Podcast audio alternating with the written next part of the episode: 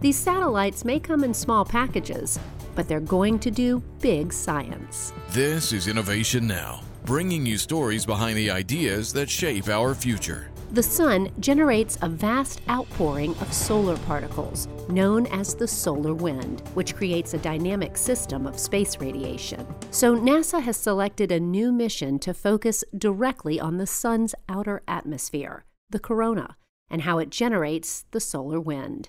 Here's Nicholeen Viall, a research astrophysicist at NASA's Goddard Space Flight Center, to explain the PUNCH mission. The Punch mission, instead of being one giant mission that launched all at once, we're going to have four smaller satellites, and you pull apart the different measurements that you're going to make and put each one on a different satellite, and then you paste them back together essentially when you pull the data down on your computer. With its four suitcase sized satellites, Punch will image and track the solar wind as it leaves the sun. Because the more we understand space weather and its interaction with Earth, the more we can mitigate its effects on life and technology. For Innovation Now, I'm Jennifer Pulley.